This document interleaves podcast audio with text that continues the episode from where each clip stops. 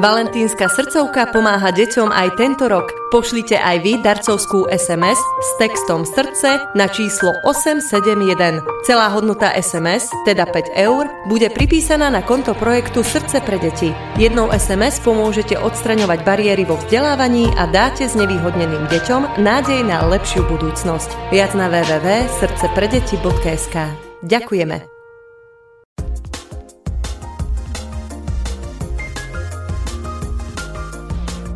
Mnoho ľudí pre energetickú krízu a ekologické riešenia v domácnosti začalo rozmýšľať nad fotovoltikou. Tá ale nie je pre každého. Potrebujete strechu domu, na ktorú sa zmestí dostatočne veľké množstvo fotovoltických panelov, aby mala pre vás táto technológia význam. Komu sa oplatí dať fotovoltiku? Aká je jej návratnosť a ako to celé funguje sa budeme rozprávať v podcaste portálu Nehnuteľnosti.sk. Mojím hostom je Erik Chabreček zo západoslovenskej energetiky. Dobrý deň. Dobrý deň. Pozdravuje aj Zuzana Majerčíková. Pán Chabreček, tak úplne na úvod povedzme si tak laicky, ako funguje fotovoltika. Fotovoltika je priama premena slnečného žiarenia. Zjednodušene slniečko e, dopadajú lúče zo slnka na fotovoltické panely a tie premeniajú túto energiu na elektrickú energiu. Tá sa dá využiť v domácnosti, prípadne vo firme. A keď sa niekto zaoberá touto témou, tak určite nájde informácie na internete o fotovoltických paneloch, ale zároveň sa často tam spomínajú aj solárne panely alebo kolektory, tak aký je medzi nimi rozdiel?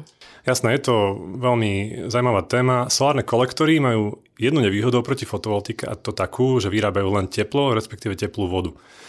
Fotovoltika oproti tomu je univerzálnejšia, vyrába elektrickú energiu a tá sa dá využiť či už na ohre vody, či už na podporu kúrenia, ale takisto poháňať aj zvyšok spotrebičov v domácnosti, ako klíma, práčka, sušička a tak ďalej. A dajú sa tieto dve technológie aj nejakým spôsobom že kombinovať, že môže mať aj solárne kolektory a môže mať aj fotovoltiku na streche? Sú pomerne uh, komplementárne, to znamená, tie kolektory vedia veľmi dobre pomôcť s ohrevom tej vody, a fotovoltika dokáže pokryť zvyšok tej spotreby a sú úplne závislé a to znamená, že sa vôbec nejako neobmedzujú a skôr by som povedal, že navzájom si ako keby zlepšujú tú efektívnosť. Mhm, takže keby niekto chcel mať oboje, tak nie je s tým problém. Áno, pokiaľ má dostatok e, plochy na streche, tak áno. A poďme sa teraz pozrieť na to, komu sa vlastne oplatí mať tú fotovoltiku a podľa čoho to môžeme zistiť, pán Chabreček. Hovoríme, že taký istý limit, od akej spotreby už dáva zmysel kupovať si fotovoltiku je zhruba od tých 1,5 až 2 MWh ročne spotreby elektriny v rodinnom dome. Úplne ideálny rodinný dom by som povedal taký optimálny je, ktorý je plne elektrifikovaný, čo na Slovensku už je v podstate bežná vec. To znamená, že má elektrické kúrenie, chladenie, používa sa napríklad tepelné čerpadlo, elektrický boiler, v lete sa dosť často klimatizuje a používa teda bežné spotrebiče ako už aj sušička, umývačky riadu a podobne. Pri domoch, ktoré majú spotrebu napríklad 10 MWh a vyššie, je fotovoltika veľmi prínosná, lebo je veľká šanca, že mm, tú elektrínu, čo vyrobia, najmä v lete, priamo aj spotrebujú. V podstate je tam veľká pravdepodobnosť, že tu priamo ostane tá elektrinka v dome. A ktoré spotrebiče, to ma len tak zo zaujímavosti mhm. zaujíma, že spotrebujú najviac elektriny, alebo že ktoré môžu najviac ťažiť z toho, že si dáme spraviť tú fotovoltiku? Mm, z bežnej praxe je veľmi uh, efektívne napríklad klimatizácia v lete versus fotovoltika v lete. Vtedy vyrobí uh, elektrínu najmä v čase, tá fotovoltika od nejakej 9. do nejakej 4. a to je zrovna ten čas, keď je najväčšie teplo.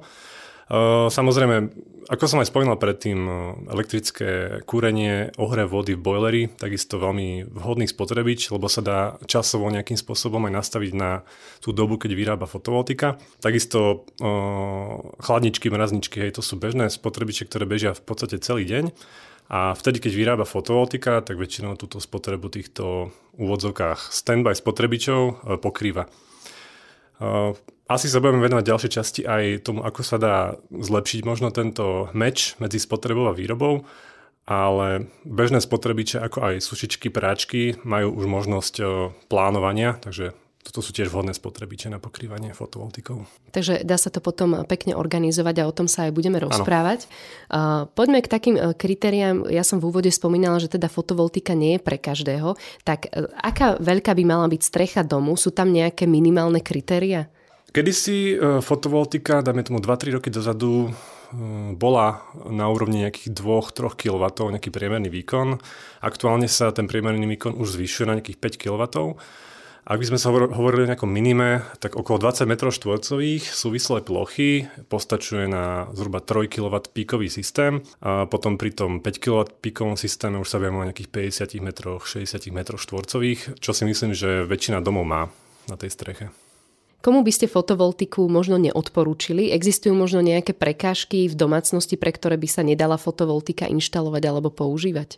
Áno, to je veľmi dobrá otázka. Rozdiel by som to na dve časti, že technické prekážky a tzv. myšlienkové prekážky. Technické, ak tá strecha napríklad je že orientovaná čisto na sever alebo veľmi nevhodne, je tam veľa tieňov od stromov, to znamená, že tie banály sú zatienené nejaká hlboká dolina a podobne, to sú nevhodné podmienky, mm, potom technické podmienky, strechy, to znamená, ak je pred rekonštrukciou, že sa rozpadajú nejaké trámy, tak takisto by som do toho nešiel, neodporúčal, najskôr by sa tá strecha mala opraviť.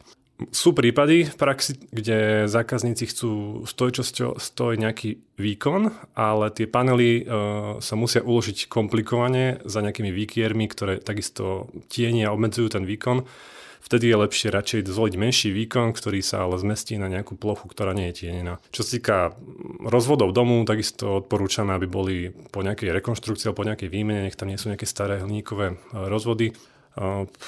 E, tá druhá časť, to je skôr taká filozofická. To ma zaujalo, uh-huh. že myšlienkové prekážky. Áno. Uh, fotovoltika na Slovensku je uh, doplnkový zdroj uh, elektriny. Nie sme bohužiaľ v Texase ani v Kalifornii, kde slnečko svietí celý rok, aj tam 20 stupňov aj zime. Preto v zime tá fotovoltika ako keby nedokáže pokryť tú spotrebu domu naplno alebo niekedy vôbec, aj keď je také za, zaťahnuté. V tom prípade, keď má človek e, požiadavku, že chce pokryť aj v zimu fotovoltiku a ísť ako keby nejak sebestačne, tak e, bohužiaľ mm, buď takéto riešenie nevieme ponúknuť, alebo by bolo tak drahé, že to nemá ako keby žiadnu nejakú racionálnu návratnosť. Na Slovensku žiaľ tie lokálne podmienky sú, prajú skôr výrobe od jary do jesene. Mhm. Takže naozaj je to veľká pomoc a úspora najmä v lete, mm. ale presne, že netreba očakávať, že teraz dáme si fotovoltiku a budeme fungovať tak, že nebudeme mať pomaly žiadne náklady za elektrinu. Uh, ako sa cenovo pohybuje inštalácia fotovoltických panelov a čo je tiež veľmi otázka, ktorú chcú všetci vedieť, že aká je návratnosť celej tejto fotovoltiky? Priemerná cena na trhu keď tak poviem všeobecne, medzi nejakými 6 až 16 tisícami eur. Sú aj systémy drahšie, 20 tisíc, ale taký bežný priemer, nejaká priemerná cena okolo nejakých 8 tisíc eur z DPH. Návratnosť je častá otázka. Mm, mení sa veľmi v čase, lebo je závislá od ceny elektriny. Súčasne, keďže cena elektriny je zastropovaná, respektíve nejakým spôsobom regulovaná, mm, dostali sme sa na podobnú úroveň ako v roku 2022, takže tá návratnosť je rovnaká okolo nejakých 8 až 12 rokov. Uh, je to ale veľmi závislé od tej ceny elektriny. Keby sme rátali cenu na burze, ktorá bola pred pol rokom v šialených číslach, tak nám vychádzali na papieri návratnosti len 3-4 roky a menej. Uvidíme do budúcna, akým spôsobom tie ceny sa budú regulovať. Uh, ja hovorím, že fotovoltika je zaujímavý ako keby hedge proti zvyšujúcim sa cenám elektriny. Raz, keď si ju nainštalujete, tak už v podstate vám až tak nerobí problém, keď sa tá cena elektriky zvyšuje, lebo vám vlastne skracuje návratnosť tej investície. 5 rokov od vraždy Jána Kuciaka vydala redakcia Aktuality.sk mimoriadnu knižnú publikáciu Kuciak, reportáže 2015 až 2023. Výber najzásadnejších článkov investigatívneho novinára doplňajú zistenia vyšetrovateľov a rozhodnutia súdov. Knihu Kuciak predstavíme v pondelok 20. februára o 18. hodine v Starej tržnici v Bratislave. Odporúčame vám rezervovať si miesto vopred na webe Aktuality.sk. Milí poslucháči, ak uvažujete nad fotovoltikou, ale ešte nemáte nehnuteľnosť, na ktorú by ste ju mohli inštalovať, tak navštívte portál nehnuteľnosti.sk, kde nájdete ponuky domov, bytov a pozemkov z celého Slovenska. Alebo si stiahnite aplikáciu nehnuteľnosti priamo do mobilu. Už vieme, ktoré domácnosti sú vhodné a nevhodné na fotovoltiku a zamerajme sa teraz, pán Chabreček, na to, kedy je pre nás fotovoltika najefektívnejšia a kedy prináša najväčšiu úsporu. A myslím teraz nejaké správanie v domácnosti, pobyt v nej a podobne. Táto problematika je veľmi zaujímavá. V poslednej dobe vidíme, že zmenou správania sa dá zvýšiť úspora napríklad o nejakých 10 až 20 oproti Čo je tomu, dosť. Čo je dosť oproti tomu, keby sme len tú fotovoltiku nechali tak a neriešili nejaké zmeny správania. Ako som hovoril predtým, asi najlepším spôsobom je uh, vedieť si načasovať tú spotrebu na ten čas medzi nejakou 9 a 16 hodinou, najmä teda od jary do jesene, kedy je veľká šanca, že fotovoltika vyrobí a tá elektrika sa spotrebuje priamo v dome. Praktický príklad. Um, bazénová filtrácia napríklad, zapnúť ju nie nejak na večer, ale nechať ju bežať hlavne cez deň. Uh, boiler, nastaviť si napríklad nejaký časovač, nejaké časovacie zásuvky Takisto klimatizácia, chladenie. Vieme, že sa dá nastaviť aj pred, predchlaďovanie, predtým ako prídeme domov z práce. Mm, existujú aj rôzne mm, plánovače sušičiek, práčiek, aj umývačiek riadu, myslím, sú už aj takéto umývačky, takže mm, toto je asi taký základný spôsob. V praxi sa to samozrejme nie vždy podarí, alebo človek musí myslieť na to, že nejako bude musieť manažovať ten svoj čas. Preto vlastne existujú ešte aj iné spôsoby, ako je napríklad virtuálna batéria. O tom budeme ešte hovoriť. Uh-huh. Jedna vec je elektrinu vyrábať, najmä teda v lete. Druhá vec je elektrinu aj spotrebovať a prípadne ju aj ukladať do tých batérií. Tak aké veľké sú tieto batérie a ako dlho vydržia? Teraz ma zaujímajú tie fyzické ano. ešte. Fyzické batérie, bežná kapacita, by som začal tým okolo 5 až 20 kWh. Bežná veľkosť od 1,2 metra až 2 metre na výšku na šírku tak cca pol metra. Je to teda taká skrínka, väčšinou vo forme monobloku alebo nejakého reku, ako poznáme z nejakých tých servo, serverov. Baterky mm, bežne majú záruku okolo 10 rokov a plus ešte na nejakú tú cyklovosť okolo 4 až 6 tisíc cyklov. Jedná sa o pomerne, ak môžeme aj okolo, okolo tých nákladových položiek, pomerne drahú vec. Povedzte príklad, koľko to asi môže byť praxi stojí baterka toľko, čo samotná fotovoltika, čiže Fúha. tiež okolo 6 až 10 tisíc eur. Je zaujímavá v tom, že viete si tú elektriku, čo nespotrebujete, hneď uložiť fyzicky do nejakého článku a večer ju vybíjať. Na druhú stranu prináša komplex, komplexitu, dodatočné náklady a predlžuje návratnosť.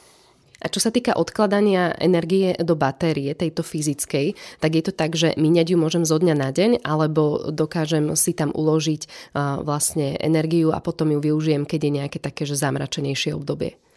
Výrobcovia fyzických batérií urč, určujú tieto zariadenia na každodenné cyklovanie, nabitie, vybitie večer, nabitie cez deň, vybitie večer. Tým, že majú tú kapacitu obmedzenú, vzhľadom na to, že to niečo stojí, tá kapacita, tak nie sú úplne vhodné na nejaké ten long term story, že keby dlhodobé ukladanie. Ak by sme chceli takéto nejaké dlhodobé ukladanie, tak tu by sme sa bavili rádoch 100 tisícov eur na nejakú batériu. A pán Chabreček, oplatí sa mi mať fotovoltiku aj bez batérie, alebo nie? Paradoxne, fotovoltika bez fyzickej batérie má rýchlu, rýchlejšiu návratnosť ako s batériou fyzickou, ak ju vieme kombinovať s virtuálnou batériou. A ako to celé funguje aj s tou virtuálnou batériou? Je možné z nej čerpať aj cez deň aj v noci? Prípadne odkladať si, ja neviem, na zimu nejakú energiu? Ako to je? Prirovnal by som to k nejakému cloudu, cloudovému úložisku, kde viete kumulatívne za celý rok, čo vyrobíte na výrobu, ukladať tie kWh z fotovoltiky. Následne v zime najmä z toho cloudu potom ťažíte naspäť do domu, teda tým pádom vybíjate tú virtuálnu batériu a bez nejakých obmedzení na kWh. Mm, jediným obmedzením je, že viete ako keby pokryť s tými prebytkami uh, do výšky vašej ako keby spotreby. To znamená, že toto je jediné obmedzenie. V praxi sa stáva to, že zákazníci platia za celý rok len distribučné poplatky a celá ako keby komoditná časť je pokrytá s fotovoltikou plus virtuálnou batériou. A keď vyrobíme veľa elektriny, najmä počas leta, je možné ju aj predávať do distribučnej siete? Aký tam je postup? Aktuálne pre domácnosti e, ponúkame to, tú virtuálnu batériu, to znamená nie odpredaj. E, tým ale, že virtuálna batéria mm, pokrýva komoditnú časť elektriny, tak je to veľmi výhodné. V budúcnosti a predpokladáme, že už možno v ďalších rokoch e, komodita ako tak samotná bude mať oveľa väčší pomer na celkovej cene elektriny, takže to bude veľmi podobné, ako keby sme vykupovali tú elektrínu z fotovoltiky. To znamená, že Distribučné náklady už budú oveľa nižšie ako samotná elektrina, ktorú do virtuálnej batérie ukladajú zákazníci. Vy ste spomínali, že pri tej virtuálnej batérii sa platia aj nejaké distribučné poplatky. E, koľko to je? Zhruba okolo 40% z ceny elektriny, to znamená 60% e, zákazník šetrí Ak by sme sa napríklad pozreli, znova sa vraciam na tú burzu, tak tento rok uh, tie ceny elektriny boli v pomere 70 ku 30, v niektorých momentoch 80% komodita, 20% distribučné poplatky, takže z tohto pohľadu tá virtuálna batéria do budúcna bude zaujímavá veľmi. Mhm. A viete možno povedať aj nejaký príklad, že sumu, koľko to vychádza mesačne? Možno by som povedal tak ročne. Dajme tomu, ak uložíme do virtuálnej batérie 1, 1 MWh a pri cene elektriny zhruba okolo, dajme tomu, 180 eur za MWh, zákazník ušetrí mm, z tejto 180 eurovej sumy nejakých 90 eur za megawatt hodinu na komodite. To znamená, že teraz to vychádza nejakých zhruba 50% v tomto príklade, ale blíži sa to v podstate realite. Fotovoltikou si vieme pokryť spotrebu domácnosti v lete, aj po celý deň a keď máme virtuálnu batériu, tak aj večer a potom čiastočne ešte na jar a na jeseň, ale v zime je funkčnosť panelov nulová alebo keď je slnečná zima, tak si môžeme aj niečo privyrobiť. Mm, porovnanie letného a zimného slnečného dňa vychádza, že v lete vyrobí 5 krát viac ako v zime. To ale neznamená, že nevyrobíte nič, ale treba očakávať, že tie zisky sú oveľa nižšie.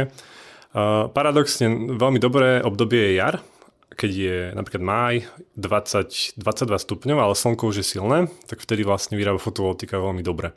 Súvisí to s tým, že panely nemajú radi, keď je už veľmi vysoká teplota na ich povrchu.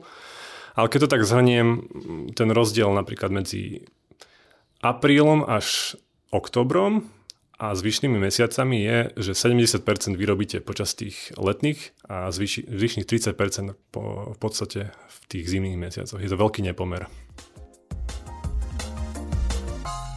Poďme sa ešte povenovať samotnej inštalácii fotovoltických panelov. A ako dlho trvá, kým sa vytvorí návrh inštalácie, pán Chabreček? My používame simulačný program, ktorý vie navrhnúť fotovoltiku za 1 až 2 hodiny, mm, podľa toho, aká je komplikovaná inštalácia. Tak to je celkom rýchlo. Áno, je to celkom rýchlo, už máme dobré mm, túly a, a softverové riešenia, ktoré nám pomáhajú v tomto. A čo všetko vy potrebujete vedieť, keď idete navrhovať tú fotovoltiku? Keď prídete na nejakú obhliadku domu, tak ako to vyzerá?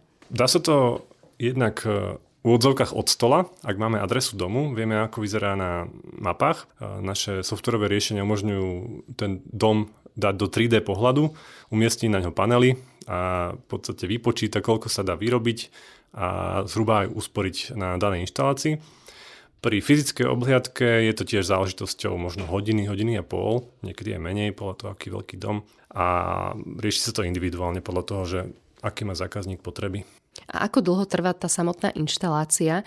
Nemyslím mm-hmm. teraz nielen panely na strechu, ale aj prepojenie s domom, aby všetko fungovalo tak, ako má.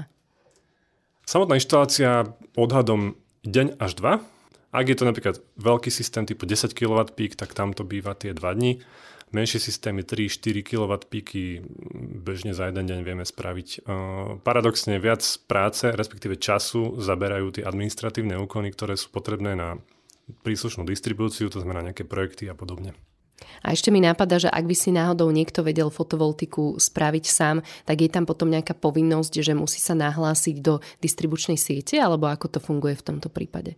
Áno, musí mať nejakého certifikovaného montéra, montážníka, inštalatéra, ktorý e, požiada o pripojenie predkladá revíznu správu a projektovú dokumentáciu, teraz to znamená, že musí mať na, na to v odzvukách nejaké razítko. Takže svojpomocné inštalácie distribučná spoločnosť uh, nemá rada, by som to tak povedal. A existujú aj pri fotovoltike nejaké smart technológie, ktorými môžeme našu úsporu ešte viac efektívniť a ktorá nám môže pomáhať napríklad aj pri tom, ako budeme fungovať cez deň, to, čo sme hovorili uh-huh. aj o tom správaní našom, že by sme si to tak vedeli nastaviť. Áno, okrem tej fyzickej baterky sú aj, mm, dá sa povedať, lacnejšie riešenia. Existujú rôzne, mm, nazvime to, že smart devices typu relátka, ktoré spustia napríklad, ak máte teplné čerpadlo, tak kúrenie alebo chladenie je zrovna v čase, keď vyrába fotovoltika, že to nemusíte vy manažovať. Takisto sú zariadenia, ktoré prebytky napríklad cez deň ukladajú do tej teplej vody v boilery, tiež to vedia nejakým spôsobom presmerovať. Ale čo je zaujímavé do budúcna, bude ten ekosystém fotovoltika, rodinný dom a elektrické auto. Mm, tie nabíjačky už teraz dokážu presne toľko energie, koľko máte navyše v tom momente presmerovať do batérie auta. To znamená, že potom viete jazdiť na solárnu elektriku z vášho domu. Do budúcna možno bude zaujímavé aj zdieľanie elektriky medzi rodinnými domami a tak ďalej, nejaké predávanie a podobne. Za všetky cenné rády ďakujem Erikovi Chabrečekovi zo západoslovenskej energetiky. Ďakujem taktiež. Pozdravuje Zuzana Majerčíková.